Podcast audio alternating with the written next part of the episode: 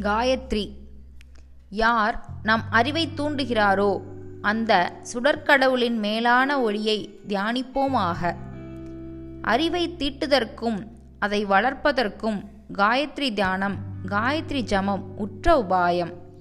எல்லா சமயத்துக்கும் இது பொதுவானது. உணர்ச்சியோடு கூடிய சூரியன் மனத்தின் கண் மிளிருவதாக நினைப்பது இதன் கருத்து. யார் நம்முடைய அறிவை தூண்டுகிறாரோ அந்த சுடருடைய கடவுளின் மேலான ஒளியை தியானிப்போமாக. கவி ஓம் தற்சவிதுர்வரேண்யம் பொர்கோ தேவஸ் தீமகி தியோ யோன பிரச்சோதயாத்.